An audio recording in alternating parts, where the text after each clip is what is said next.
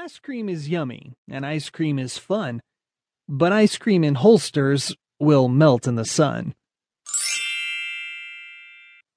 Now, Davy stood right next to Dinwiddie Dunn, then stuttering Dean-O, the red-headed one. Though dim-witted ran in the Dunn family genes, it ran like the Dickens in those of old Dean.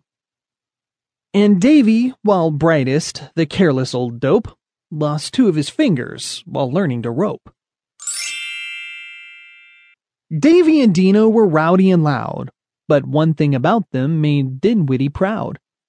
You see, Dean and Davy ate ice cream galore, but never experienced brain freeze before. Now, brain freeze is horrible, nasty old pain that feels like cold ice cream is coating your brain. The chores had been finished on Friday by three. The brothers worked quickly, as quick as could be.